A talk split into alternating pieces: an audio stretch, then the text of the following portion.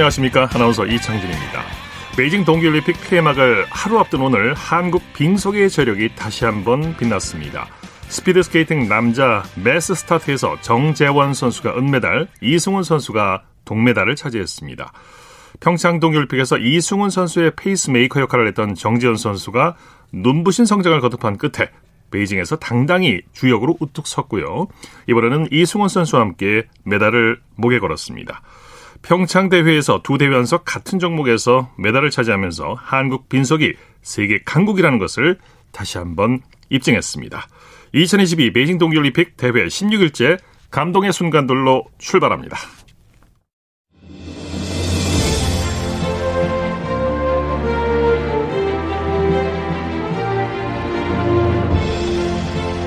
2022 베이징 동계올림픽 감동의 순간들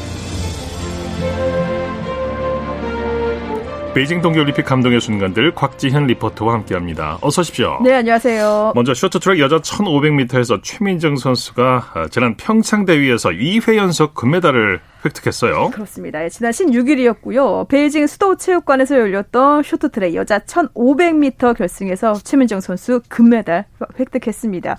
7명의 선수 중에 가장 먼저 결승선에 통과를 했고요. 1500m 13바퀴 반을 도는 경기였죠. 네. 예, 최민정 선수 그날 기록은 2분 17초 789입니다. 이 함께 결승에 나선 이유빈 선수는 6위를 기록했습니다. 유채민정 선수 정말 두 주먹을 불끈 쥐고 환하게 웃으면서 선수들과 기쁨을 나눴고요. 이 세계 최고의 쇼트트랙 선수임을 다시 한번 확인했습니다. 쇼트트랙 여자 1500m 금메달을 획득한 그 감동의 순간으로 가보시고요. 최민정 선수의 소감도 들어보시죠. 출발했습니다. 1500m 열세 바퀴 반. 지금 최민정 선수 손들어 나왔고 수자너 슐팅 선수도 지금 서두르죠. 이제 세 바퀴 남았거든요. 자, 최민정 선수 속도를 내고 이제 세 바퀴 남았어요. 최민정 선수. 네, 슬슬 올려야 돼요. 어, 해줘야 돼요. 슐팅 선수 지금 밀려났어요. 지금. 최민정 선수 이거 할 수 있어요. 최민정 두 바퀴 남았어요. 두 바퀴. 최민정 두 바퀴 남았어요. 최민정은 많이 나옵니다. 아, 지금 속도 좋아요. 이거 끝까지 가야 돼요. 속도 좋아요, 지금. 이거 끝까지 가야 돼요. 아, 이거 할 수 있어요. 마지막 바퀴. 마지막 바퀴. 피니시까지 해요, 너 피니시까지. 끝까지. 끝까지. 피니시까지. 정답해. 최민정 선수. 1500m. 이걸 이겨내요, 최민정 선수. 평창에서 베이징까지도 1500m 절대 강자입니다. 디펜딩 챔피언. 타다가 한 나머지 두 바퀴 정도 남았을 때 화면을 봤는데 뒤에 선수들이랑 거리가 조금 있는 것을 확인을 하고 나머지 두 바퀴만 안정적으로 잘 버티면 1등 자리를 유지할 수 있겠다고 생각을 했었습니다. 메달을 획득했다는 기쁨도 있었고 그리고 조금 더 잘 풀었었으면 좋겠다라는 약간의 아쉬움과 어, 좀 힘들게 준비했던 것들이 생각나면서 복합적으로 좀 여러 가지 감정들이 한 번에 터지면서 정말 많이 울었던 것 같아요. 네, 최빈정 선수의 금메달 순간 소감 다시 한번 들어보셨습니다. 네. 남자 기드팀 맏형부터 막내까지 원팀으로 뭉쳐서 값진 메달을 따냈어요. 그렇습니다. 같은 날이었고요. 예, 캐나다와 치열한 경쟁 끝에 은메달 차지했습니다. 예, 금메달은 캐나다, 동메달은 이탈리아입니다. 예, 대한민국 남자 개주팀은 박장혁, 곽윤기, 이준서, 황대현 선수로 구성이 됐죠. 예. 첫 번째 주자 박장혁 선수가 정말 빠른 스피드로 치고 나갔고요. 이 선두를 차지했습니다. 이 체력 안배를 하면서 무려 45바퀴를 우리 선수를 돌았습니다. 네. 이 마티형 이 곽윤기 선수가 막내 이준서 선수를 정말 힘껏 밀어주는 모습이 인상적이었고요.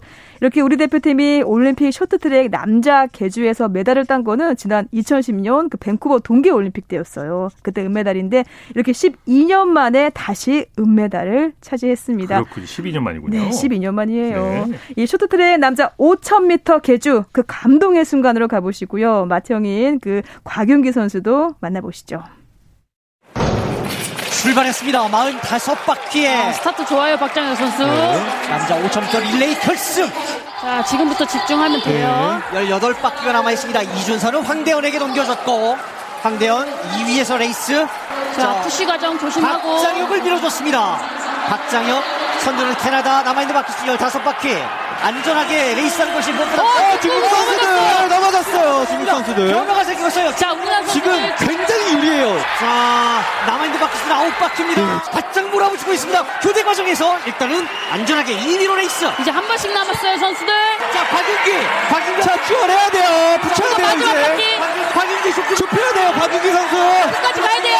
끝까지 가야 돼요. 자, 이제 얼마나 짜 은메달, 괜찮아요. 은메달 할 수 있어요. 은메달! 아, 대한민국 은메달. 다시 대한민국이 남자 5000m에서 은메달을 가져옵니다. 포기하지 않고 끝까지 달려준 우리 우리 후배들 너무 자랑스럽고 또 뿌듯하고 이제는 이 후배들이 선배가 돼서 이 대한민국을 잘 이끌 수 있다고 전 또 그렇게 믿습니다. 네, 남자 계주 5000m 은메달 순간이었습니다. 중국 네. 선수가 중간에 넘어졌는데 이렇게 되면 뭐 편파 판정을 할래 할 수도 없는 거죠. 맞습니다. 네. 자, 그리고 오늘 스피드 스케이팅 남자 매스 스타트 결승에서 우리 선수 두 명이 올림픽 시상대에 섰어요. 그렇습니다. 이 스피드 스케이팅 개인 종목에서 이렇게 대한민국 선수가 시상대에 나란히 선 거는 역사상 처음이죠. 이 오늘 오후 5시 30분 이 베이징 스피드 스케이팅 경기장에서 열렸던 남자 매스 스타트 결승 16명이 출전했습니다. 네. 이 마지막 엄청난 스퍼트를 보여준 정재원, 이승훈 선수 2위, 3위로 나란히 결승선을 통과했고요. 이 정재원 선수가 은메달 기록을 보면 7분 47초 18이고요. 이승훈 선수는 동메달 기록은 7분 47초 196입니다. 이렇게 스피드 스케이팅 남자 매스 스타트 그 감동의 순간으로 가보시죠. 베이징 올림픽 남자 매스 스타트 결승 출발합니다. 정재원 선수는 이제 네 번째 자리를 하고요. 이승훈 선수 일곱 번째입니다. 계속 지금 눈치 싸움을 하고 있고요. 지금 네. 스빙스 선수가 지금 가장 이제 좋은 지금 성적이 있기 때문에 스벤 크라머 선수가 나가고 있습니다. 또 나가는군요. 또 나가요. 그리고 베르스마, 스빙스, 정재원이 계속 따라붙습니다.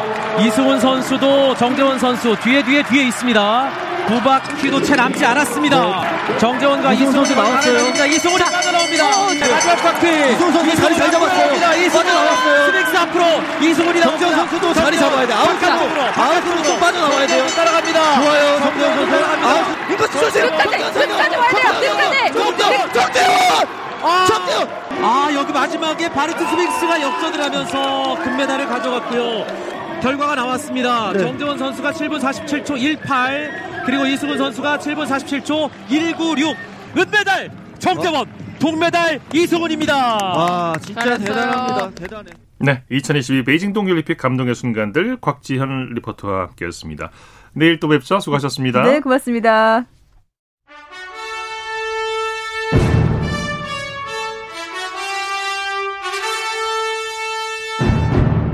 (2022) 베이징 동계올림픽 하이라이트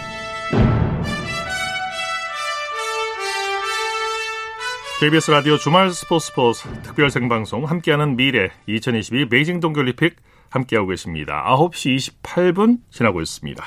이어서 우리나라 선수들의 주요 경기 소식과 메달 순위, 경기 일정 등을 총정리드리는 베이징 동계올림픽 하이라이트 시간입니다.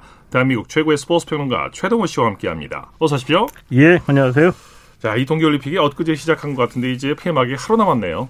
예, 벌써 그렇게 됐네요. 네. 음, 그래도 오늘 이, 이 매스타트에서 이 은메달과 동메달이 나왔기 때문에 예. 이 마지막 순간까지 또 우리의 관심을 놓지 못하게 만들고 있는데 예. 어, 베이징 동계올림픽 17간의 열전이 내일 막을 내리게 되고요. 이 올림픽 성화가 내일 오후 9시에 이제 사그라들게 예, 되거든요. 네.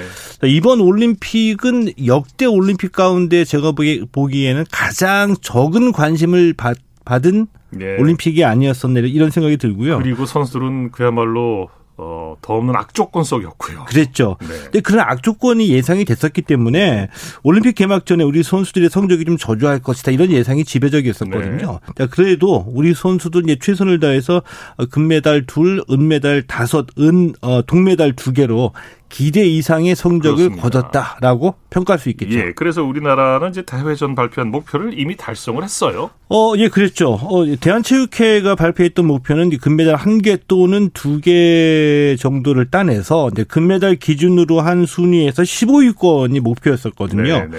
자, 우리 선수 금둘 은 다섯 동 두 개로 금메달 기준 순위에서 현재 14위를 달리고 있고요. 네. 그 목표는 이미 달성했죠. 근데 이 전체 메달 수가 9개거든요. 어, 성적이 저조할 것이란 예상에 비하면은 굉장히 선전했다. 네. 이렇게 평가할 수 있겠죠. 아주 값진 성적이에요. 조금 예. 전에 이제 감동의 순간들에서도 들으셨습니다만 이 오늘 남자 베스트 스타트에서 값진 은메달과 동메달을 따냈어요. 예.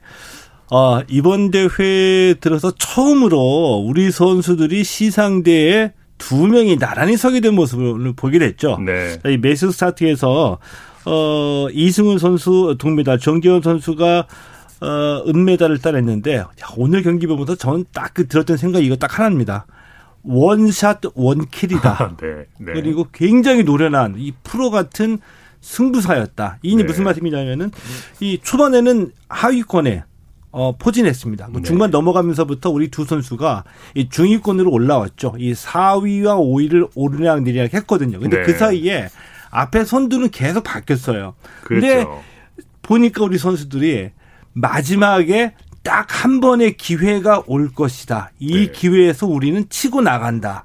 그걸 않은 거죠. 예, 나라고 기다리면서 아, 정말 마지막 한, 수- 아, 한순간에 마지막 두 바퀴 넘겨놓고 이승훈 선수 치고 나갔고요. 네. 정재현 선수 또 치고 나가서 승부를 결정졌죠. 네. 이 팀워크. 원샷 원킬이다. 그렇습니다. 팀워크, 작전, 예. 집중력, 노련함 이것들이 다 발휘됐던 오늘 경기가 아닌가 싶어요. 어, 정재원 선수가 이승훈 선수의 페이스메이커 역할을 이제 평창에서 했는데 이번에는 아주 값진 은메달을 목에 걸었어요.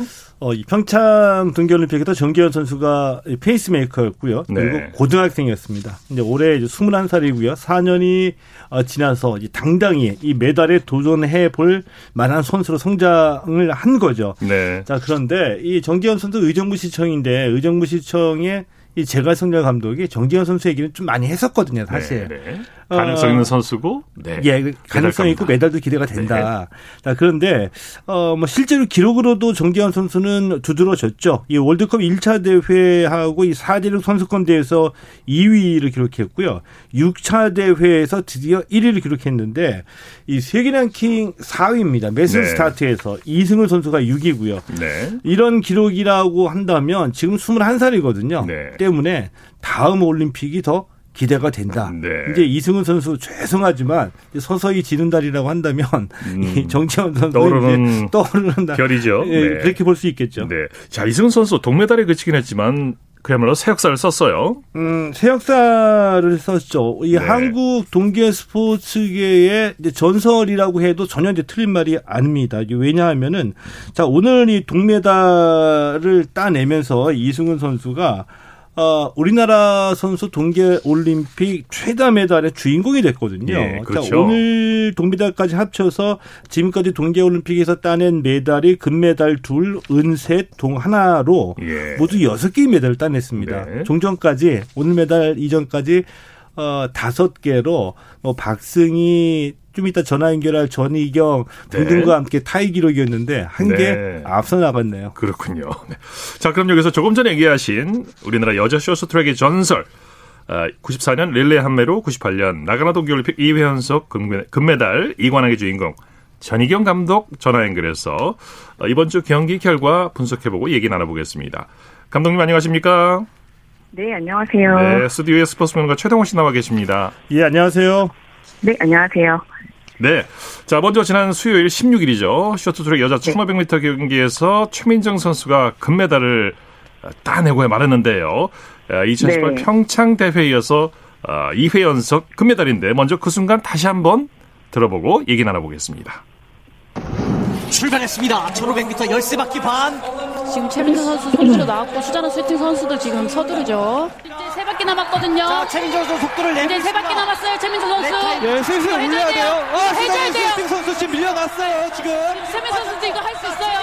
최민정 두 바퀴 남았어요. 두 바퀴. 자, 최민정 두 바퀴 남았어요. 이권과 최민정아. 많이 나옵니다. 아, 지금 속도 이거. 좋아요.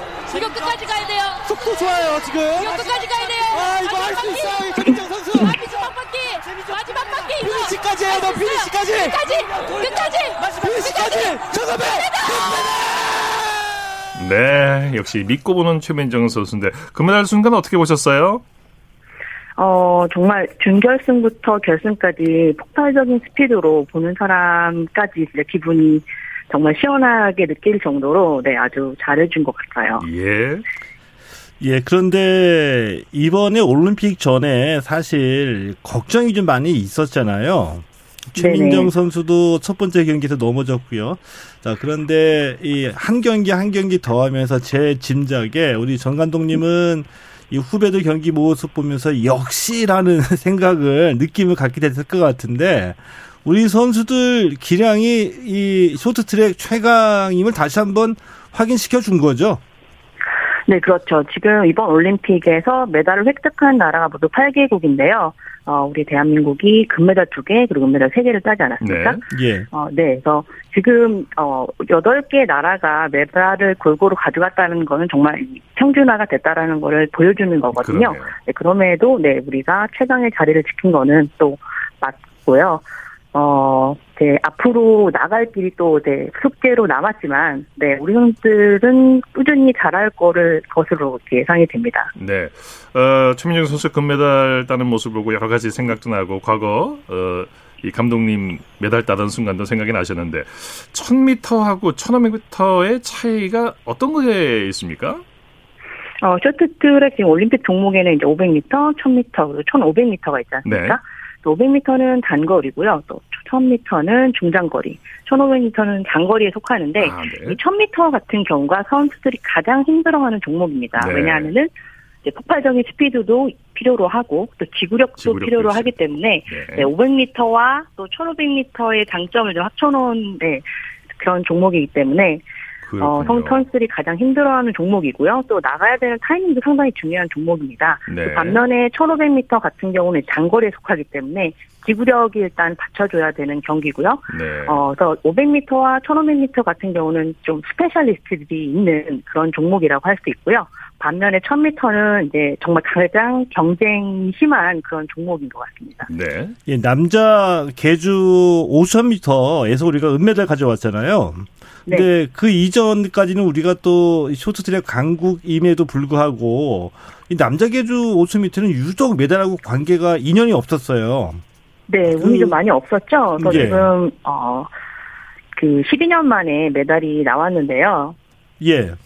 네, 그 밴쿠버 올림픽 때 이제 곽윤기 선수가 그때도 은메달을 땄고, 네, 예. 이번에 또 마청으로서 나와서 또 다시 은메달을 땄는데요.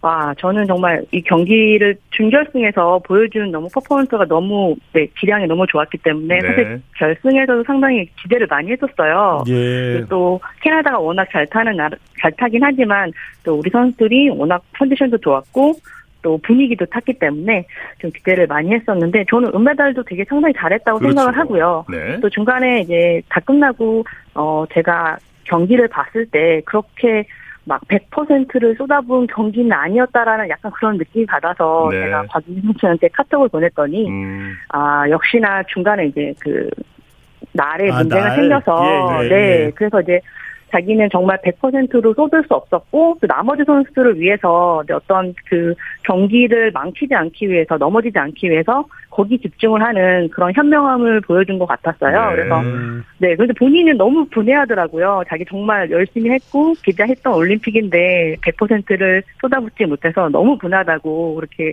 이야기를 하더라고요. 네. 그래도 곽윤기 선수는 가장 실속 있지 않았나요? 그 너튜브 100만 돌파하면서. 네 네. 네, 그래서 저도 농담을 했습니다. 네. 은메달은 땄지만 100만 구독자를 얻었다라고 얘기를 했는데요. 예. 뭐, 뭐 그것뿐만이 아니라 유- 이번 올림픽에 가장 어, 이슈 핫 이슈가 가장 많았던 선수가 아니었나 싶습니다. 네. 그럼 여기서 남자 5000m 릴레이 값진 은메달 감동의 순간 들어보시겠습니다. 출발했습니다. 45바퀴에 아, 스타트 좋아요, 박장혁 선수. 남자 5,000m 릴레이 결승. 자, 지금부터 집중하면 돼요. 18바퀴가 남아있습니다. 이준서는 황대헌에게 넘겨졌고 황대헌 2위에서 레이스. 자, 푸시 과정 조심하고. 박장혁을 밀어줬습니다. 박장혁 선두는 캐나다 남아있는 바퀴 수 15바퀴. 안전하게 레이스한 것이 무엇보다 어, 중국 선수들 넘어졌어요. 중국 선수들. 변화가 생기고 있어요. 자, 우리나라 지금 굉장히 유리해요. 자, 남아있는 바퀴 수는 9바퀴입니다. 바짝 몰아붙이고 있습니다. 교대 과정에서 일단은 안전하게 2위로 레이스. 이제 한 번씩 남았어요, 선수들. 자, 곽윤기. 곽윤기. 자, 지원해야 돼요. 붙여야 돼요, 이제. 바퀴. 곽윤기 좁 좁혀야 돼요, 곽윤기 선수. 끝까지 가야 돼요. 끝까지 가야 돼요. 자, 이제 얼마 않았습니다. 은메달, 괜찮아요. 은메달 할 수 있어요. 은메달! 은메달! 네, 아쉬운 은메달이었지만 우리, 우리 선수들 정말 잘 싸운 경기였어요. 예. 네, 맞습니다. 네. 근데 제가 보기에 이 쇼트트랙뿐만이 아니라 다른 종목 경기에서도 오히려 위기에 에, 위기를 당했을 때 선수들이 더 집중력을 발휘해가지고 더 좋은 경기를 하는 그 의외의 결과가 나올 때가 많이 있거든요. 네, 이 맞습니다. 최민정 선수 이 계주 3000m에서 마지막에 들어오는 순간 보니까 아, 이 표정이 그래 내가 최민정이야 이거 한번 보여주고 싶었다 이를 악물고 이런 게 좀 느껴졌거든요. 아, 그 마지막 그한한 바퀴만 더 있었어도 아니 반 바퀴만 더 있었어도 결과가 좀 달라지지 않았나 싶을 정도로 정말 이 표정에서 내 모든 걸 다 이렇게 설명을 해주는 것 같았는데요. 예. 네, 네, 네, 뭐 일단 여자 선수들 선배로서 또 올림픽 전에 네, 같이 월드컵 올림픽 예선전을 이제 같이 이제 따라갔었거든요. 그러니까 저는 이제 싱가포르 선수를 데리고 갔던 상황이고 네, 옆에서 쭉 지켜봤는데 사실 올림픽 전에는 팀 분위기가 그렇게 좋지는 않았어요. 뭐 예. 아시다시피 그 전에 너무 많은 많은 일이 있었고 또 부상 선수도 생겼고 이랬기 때문에 약간 뒤숭숭하게 이제 올림픽을 갔거든요. 네. 우리 네. 선수들이 정말 위기의 순간에 정말 이 어, 집중력을 보여주고 또 단합된 하나의 모습을 보여주면서 어, 이렇게 예상을 뛰어넘는 그런 성적이 나오지 않았나 네, 싶습니다. 네. 쇼트트랙 여자 3000m 계주에서는 은메달이 나왔어요. 2014, 2018 연속 금메달이어서 이번에 또 메달이 나온 건데 어떻게 보셨습니까? 네. 사실 어, 쇼트트랙 여자 3000m 계주는 어, 우리나라의 어떤 상징적인 그런 종목 중에 하나였지 않습니까? 예. 그래서 아마 선 후배들의 어깨가 상당히 무거웠을 것 같아요. 네, 사실 이번 계주는 제, 저도 이렇게 예상을 했지만 결승 올라가면 정말 잘하는 거고 예. 동메달 정도 따주면 정말 잘하는 거다라고 예상을 했잖아요. 네. 네, 이제 그 예상을 뛰어넘어서 네, 은메달이랑 값진 결과를 얻었고요. 네, 네. 어, 글쎄요. 네, 뭐 본인들이 가장 해피하면 그게 제일 좋은 거 아닌가요? 네. 최민정 선수 또 여기서 마지막 스포트가 눈부셨어요. 네. 네. 역시 그 최민정 선수가 어, 우리 팀 내에서 정말 중추적인 아주 중요한 역할을 해줬습니다. 자 그리고 여자 스피드 스케이팅의 김보름 선수가 다시 한번 메달에 도전했는데 아쉽게도 실패를 했지만 여러 가지 면에서 그 에, 의미 있는 도전이었다 생각이 드는데 감독님 어떻게 보셨습니까? 그렇죠. 특히 여자 선수들에게 이제 4년이라는 시간은 정말 네, 4년, 4년이라는 시간을 다시 한번 도전한다는 건 보통 일이 아니거든요. 네, 네. 또, 어, 이거는 김보름 선수의 어떤 정신력이 정말 대단한 것 같고요. 또 메달에 상관없이, 어, 상당히 좋은 의, 유종의 의미를 거둔 것 같기도 하고요. 네, 저는 네. 개인적인 생각엔 다음 올림픽도 김보름 선수가 다시 도전을 하지 않을까. 네, 네. 이런 기대를 해봅니다. 예, 오늘 말씀 감사드리고요. 네. 네, 내일 이 시간 또 어, 뵙도록 하겠습니다. 감사합니다. 네. 네, 쇼트트랙의 전설 전이경 감독과 이야기 나눠봤습니다. KBS 라디오 주말 스포츠 버스 특별 생방송 함께하는 미래 2022 베이징 동계올림픽 스포츠 평론가 최동호 씨와 함께 하이라이트 정리해드리고 있습니다. 아, 오늘 매스 스타트에서 값진 은메달, 동메달을 획득했고요. 봅슬레이 얘기를 좀 해보죠. 남자 예. 4인승 경기에 원윤종 팀, 석영진 팀이 출전을 했는데 비록 메달을 따진 못했지만 최선을 다했죠. 어, 예, 그렇습니다. 이 봅슬레이 남자 4인승 1, 2차 시기 경기가 있었거든요. 네. 원윤종 팀, 그러니까 원윤종 팀이라고 하죠. 네 명이 함께 했으니까요. 네. 어, 원윤종 팀이 18위 기록했고요. 서경진 팀이 26위를 기록했습니다. 네. 이 평창 동계올림픽에서 은메달을 따 냈던 원윤종 선수인데 아, 이 김진수, 김동현, 정현우 선수와 팀을 이뤄서 도전했지만 1, 2차 시기 합계 1분 59초 05로 18위 기록했고요. 네. 이 서경진 선수가 파일럿을 잡은 이 서경진 팀은 2분 00초 05로 26위를 기록했는데 내일 이 3, 4차 시기에 도전합니다. 네. 2022 베이징 동계올림픽 하이라이트 스포츠 평론가 최동호 씨와 함께했습니다. 오늘 감사드리고 내일 시간 또 뵙겠습니다. 고맙습니다. 예, 고맙습니다.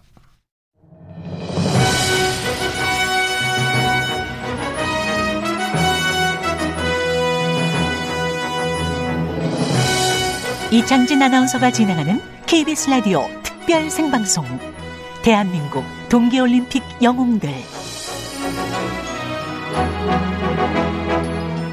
KBS 라디오 주말 스포츠 버스 특별 생방송 함께하는 미래 2022 베이징 동계올림픽 함께하고 계십니다. 9시 44분 지나고 있습니다. 이어서 역대 올림픽에서 대한민국을 빛낸 우리 선수들의 발자취를 자리와 함께 돌아보는 대한민국 동계올림픽 영웅들 시간입니다. 정수진 리포터와 함께합니다. 어서 오십시오. 네, 안녕하세요. 자, 오늘 어떤 영웅입니까? 네, 오늘은 스키점프라는 종목 하나에서만 무려 여섯 번의 올림픽에 참가하면서 꾸준히 활약하고 있는 최흥철 선수의 뚝심을 전해드리려고 합니다. 네. 사실 최흥철 선수가 이번 올림픽에도 참가했다면 한국 최다 올림픽 출전 기록을 쓸 수 있었는데 그 기록은 다음 올림픽인 2026년 밀라노 코르티나 담페초 동계 올림픽으로 미뤘습니다. 네. 네. 이 스키점프 인간이 하늘을 날- 날고 싶어하는 그런 본능을 스키에 담은 거죠. 그렇죠. 이 최흥철 선수가 스키 점프 1세대로서 90년대 중반부터 태극마크를 달았고요. 97년도 월드컵 데뷔를 하면서 첫 번째 올림픽인 98년 나가노 동계 올림픽에 출전합니다. 네. 이 비행을 시작으로 무려 6번의 올림픽에 참가한 건데 그중에 2002년 솔트레이크 시티 동계 올림픽 중계를 2002년 2월 19일 KBS 1TV 중계로 들어보시죠. 자, 이곳 유타 올림픽 파크에서는 스키 점프 K120 라지힐 단체전이 현재 벌어지고 있습니다. 크게 이제 거리 점수와 자세 점수로 나누죠. 예, 거리 점수가 60점, 자세 네. 점수가 60점입니다. 자, 우리나라의 최흥철 선수가 가장 먼저 뛰겠습니다. 남자 단체 K120 최흥철. 예, 한국 선수 중에 가장 성실한 훈련 벌레입니다. K90에서 31위를 했었고요. 94km의 속력. 네, 잘 떨어졌죠? 예. 네, 최흥철. 1번 주자로 나서 잘 뛰었습니다. 한국의 최흥철. 점프 단체전은 원래 그 잘하는 선수가 나중에 뛰는데 네. 오늘 우리 한국 팀은 배치를 최흥철 선수를 앞에다 했어요. 일단 기선을 한번 제압해 보자는 얘기인데 자세 좋죠? 예, 자세 괜찮았습니다. 네, 그리고 1년 뒤 2003년에 아오모리 동계 아시안 게임 스키 점프 단체전에서 금메달을 목에 거는데요. 단 7명의 선수들로 세계적인 수준의 일본을 제치고 우승을 한 거라 우리도 할 수 있다. 세계 무대에서 통할 수 있다 하는 자신감으로 선수들이 진심으로 기뻐했 습니다. 예. 관련 내용을 2003년 2월 6일 KBS 9시 뉴스에서 들어보시죠. 우리 스키 점프 선수들이 동계 아시안 게임 단체전에서 금메달을 따내는 기적을 일궈냈습니다. 우리나라 스키 점프가 또 한 번 기적 같은 일을 해냈습니다. 오늘 열린 K90 단체전에서 우리나라는 김현기가 97m를 기록하는 등 최영철과 강칠구, 최용직의 고른 활약으로 금메달을 따냈습니다. 선수가 단 7명뿐인 우리나라가 세계적 수준의 일본을 제친 것은 우리도 세계 무대에서 통할 수 있다는 가능성을 보여준 쾌거입니다. 많은 후원해 주시고 많은 관심 가져 주시면요 앞으로 더, 더욱더 좋은 성적으로 기대에 보답할 수 있을 거라 생각됩니다. 네. 네. 그리고 2011 아스타나 알마티 아시안 게임과 2017 삿포로 아시안 게임에서는 동메달을 획득했고요. 네. 드디어 2018년 한국에서 하는 동계 올림픽인 평창 동계 올림픽에서는 국민들의 환호를 들으면서 경기를 했습니다. 예. 관련 내용을 2018년 2월 20일 KBS 7시 뉴스에서 들어보시죠. 우리나라 스키점프 국가대표팀이 소개되자 큰 환호성이 터져 나옵니다. 점프대를 출발한 선수들은 시속 90km의 속도로 바람을 가르고 평창 밤하늘 속으로 날아오릅니다. 1998년 나가노부터 이어진 여섯 번째 올림픽 출전. 조국에서 열린 올림픽이기에 이번 도전은 더욱 특별했습니다. 올림픽 출전 자격을 3명밖에 얻지 못해 4명이 필요한 단체전 출전 자체가 무산될 뻔했지만 국제스키연맹과 각국 대표팀의 배려로 출전이 가능했습니다. 이 올림픽이라는 게 정말 힘들고도 어려운 자리라는 거 그리고 영광스러운 자리라는 걸 갖다 네. 다시 한번 느끼게 됐고 어, 그동안 아시안 게임에서 금메달을 목에 걸었고 월드컵에서 기록한 11위는 한국의 최고 성적이지만 지금까지 이루지 못한 꿈이 하나 있습니다. 네. 바로 올림픽 메달이거든요. 지금 나이가 한국 나이로 42살, 그러니까 40이 넘어서 좀 어렵고 힘들겠지만 이 목표를 이룰 때까지 도전은 계속 계속된다 하면서 자신감을 내비쳤습니다. 네. 이 꿈을 많은 분들이 응원해 주시면 좋을 것 같아요. 네. 대한민국 동계 올림픽 영웅들 정수진 리포터와 함께했습니다. 수고했습니다. 네, 고맙습니다.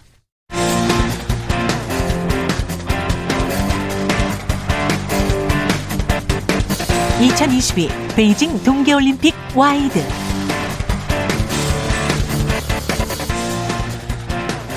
이어서 베이징 동계올림픽 화제와 뒷이야기를 살펴보는 2022 베이징 동계올림픽 와이드 시간입니다. 이혜리 리포터와 함께합니다.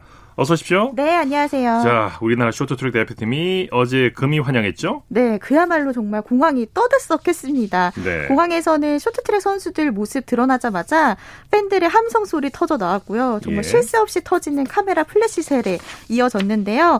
벌써 추억이 돼가는 쇼트트랙 선수들의 눈물과 환희의 장면 어제 KBS 9시 뉴스로 들어보겠습니다. Ready? 부상 조심해야 되는데 지금. 여기까지 이렇게 힘들게 왔는데. 제가 준비했던 것들을 후회 없이 펼칠 수 있는 대회가 됐으면 좋겠습니다. 어 왕다운 선 아 실격이에요. 아 이거 말이 안 돼요.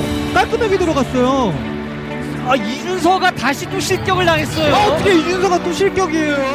신경 쓰는 것보다 다음 경기 준비하는 게 황당하고 아쉽지만은 더, 더 깔끔한 경기 보여드리겠습니다. 이악 물고 이걸 붙여놨어요 네. 어, 올림픽에서 메달을 따면 포상금을 주지 않습니까? 금전적인 그렇죠. 보답이 있는데 네. 나라마다 포상금이 달라요. 네. 궁금한 게 가장 포상금을 많이 받는 나라가 어느 나라입니까? 네, 싱가포르입니다.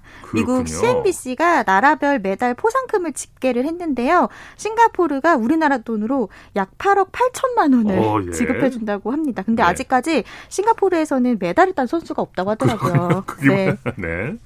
우리나라는 어떻게 됩니까? 포상금이? 네, 우리나라는요, 금메달리스트에게는 6,300만 원, 은메달리스트에게는 3,500만 원, 동메달리스트에게는 2,500만 원 이렇게 지급을 하는데요. 네. 각 종목의 연맹에서도 선수들에게 포상금 준비하고 있는데 대한 빙상 경기 연맹에서는 개인 종목 금메달 1억 원, 은메달 5천만 원, 동메달 네. 3천만 원 이렇게 지급이 되고 있습니다. 그렇군요. 자, 한국 피겨스케이팅의 간판 유영 선수가 여자 싱글 최종 6위를 차지했는데 에, 유영 선수의 사진이 화제가 되고 있어요. 어떤 네. 사진입니까? 정말 심하게 부은 유영 선수의 발목 치료받고 있는 그 모습이었는데요. 예. 유영 선수가 지난달 7일에 그 전국 남녀 피겨스케이팅 종합 선수권 대회를 준비하다가 왼쪽 발목에 쿡쿡 찌르는 듯한 이런 통증을 느꼈다고 합니다. 예. 그 이유가 이제 이번 베이징 동계올림픽 데뷔하기 위해서 트리플 악셀 이 공중 3회전 반 점프를 쉬지 않고 시도를 하다가 발목에 크게 무리가 간 아이고, 건데요. 왜 아니겠습니까? 네, 정말 스케이트를 신을 수 없을 정도로 심한 발목 통증에 걷기조차 어려웠는데 포기하지 않았습니다. 네. 계속해서 집중 치료 또 훈련을 병행하다 보니까 발목이 조금씩 나아졌고요. 유영 선수 역대 올림픽 무대에서 트리플 악셀을 유일하게 시도했고 네. 넘어지지 않은 한국 여자 선수가 됐습니다. 예.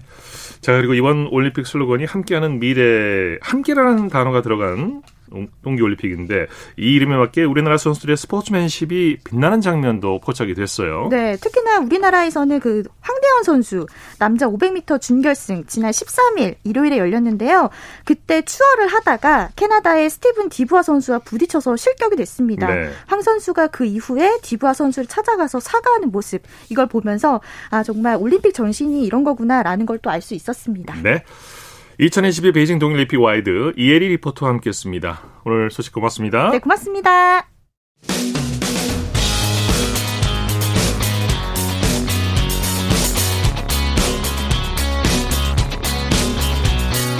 따뜻한 비판이 있습니다. 냉철한 분석이 있습니다. 스포츠 스포츠. 이어서 국내외 주요 스포츠 소식 살펴보겠습니다. 일간 스포츠의 김지한 기자와 함께합니다. 안녕하세요. 네, 안녕하세요. 자, 오늘 2022 시즌 프로축구 K리그 1이 개막했죠. 네, 오늘 프로축구 K리그 1이 전국 3개 구장에서 개막해서 약 7개월간의 대장정에 돌입했습니다. 네. 어, 오는 11월에 카타르 월드컵 본선이 열리면서 예년보다 일찍 개막했는데요. 네. 전주 월드컵 경기장에서 열린 공식 개막전에서는 디펜딩 챔피언인 홈팀 전북현대가 후반 34분에 나온 송민규 선수의 결승골에 힘입어서 수원FC를 1대 0으로 눌렀습니다. 네. 아, 이 경기에서는 FC 바르셀로나 유스팀 출신인 전북 백승호와 수원 FC 이승우의 이른바 바르샤 유스 더비가 또 펼쳐지기도 했고요. 어, 인천 축구 전용구장에서는 홈팀 인천 유나이티드가 어, 후반 추가 시간에 터진 무고사의 결승골로 수원 삼성에게 짜릿한 1대 0 승리를 거뒀습니다. 네. 그리고 DGB 대구은행 파크에서는 원정팀 FC 서울이 조용욱과 나상호의 연속골로 홈팀 대구 FC를 2대 0으로 완파했습니다. 예. 토트넘의 소리문 선수가 내일 새벽에 맨시티와 아, 경기 출격을 앞두고 있죠? 네, 손흥민의 소속팀 토트넘이 우리 시각으로 내일 새벽 2시 30분에 영국 맨체스터 에티하드 스타디움에서 현재 프리미어리그 선두를 달리고 있는 맨체스터 시티와 프리미어리그 26라운드 경기를 앞두고 있습니다. 네. 최근에 토트넘이 3연패 늪에 빠져있기 때문에 이 분위기 반전이 참 절실한데요. 손흥민 선수 그래도 맨시티의 천적으로서 그동안 통산 7골을 따냈던 어, 그 기운을 바탕으로 해서 또 한 번 또 기대를 걸고 있습니다. 네. 특히나 손흥민 선수가 현재 9골 3개 도움을 프리미어리그에서 기록을 하고 있는데요. 만약에 이번 맨시티전에서 손흥민 선수가 골을 넣는다면은 6시즌 연속 리그 두 자릿수 득점에 성공을 하게 됩니다. 네. 또 한 번 이 맨시티에 강한 면모를 보여주고 또 기록까지 세우는 이 손흥민 선수의 모습 한번 기대해 보겠습니다. 그러니까 내일 새벽 2시 30분이라고 하셨죠? 네, 맞습니다. 네. 자, 토론토의 류현진 선수가 한화 이글스 스프링 캠프에서 훈련하던 중에 코로나19 확진 판정을 받았어요. 네, 이 메이저리그 직장 폐쇄로 미국 출국 일정이 미뤄진 류현진 선수, 어, 친정팀 한화가 이제 스프링 캠프를 차린 거제에서 합동 훈련을 하고 있는 과정에서 지난 16일 어, 이제 훈련을 앞두고 이 코로나19 양성 반응을 보였습니다. 예. PCR 검사를 실시했고 어, 지난 17일에 최종 확진 판정을 받았는데요. 어, 3차 접종까지 마친 상태였는데 네. 아, 일단은 이 무증상 상태에서 현재 이 격리 치료를 받고 있고요. 현재 한화 구단은 모든 훈련을 취소한 가운데서 방역 지침에 따라서 향후 계획을 잡을 예정입니다. 네, 부스터샷까지 맞았는데 확진이라 참 알 수가 없네요. 네네. 코로나19 확산 상황에 다른 종목에도 크게 영향을 미치고 있는데 농구 월드컵 예선에 나서는 남자 농구 대표팀 규모도 크게 축소됐다고요. 네, 현재 남자 농구 대표팀도 이 월드컵 아시아 예선 출전을 앞두고 있는데요. 아, 지금 현재 코로나19 확진자가 이 속출하면서 결국은 이 확진자와 부상자를 뺀 어, 당초에는 24명에서 16명으로 엔트리를 줄이고서 어, 이번 월드컵 아시아 예선에 나설 계획입니다. 현재 이 허훈 선수 그리고 라건아 선수, 어, 김종규 선수 이렇게 포함해서 6명이 이번 대표팀에서 빠지게 됐고요. 어, 우리 대표팀은 필리핀, 뉴질랜드, 인도와 어, 예선을 치러서 어, 상위 3위 안에 들면 결선 리그 진출할 수 있기 때문에 어, 이번 경기에서 또 이제 최선을 다해야 되는 상황입니다만은 어, 현재 좀 전력에서 많이 지금 빠져 있는 상황이어서 네. 이 정상적인 전력을 구축하기도 현재로서는 좀 쉽지 않은 상황입니다. 네, 소식 감사합니다. 네, 감사합니다. 국내외 주요 스포츠 소식 일간 스포츠의 김지한 기자와 살펴봤습니다. KBS 라디오 주말 스포츠 스포츠 특별 생방송 함께하는 미래 2022 베이징 동계올림픽 오늘 순서는 여기까지고요. 자, 내일은 9시부터 10시까지 1시간 동안 KBS 라디오 베이징 동계올림픽 폐막 특집 방송 뜨거운 겨울 여기는 베이징입니다를 마련했습니다. 내일도 많은 관심과 청취 부탁드리고요. 함께해 주신 여러분 고맙습니다. 지금까지 아나운서 이창진이었습니다. 스포츠 스포츠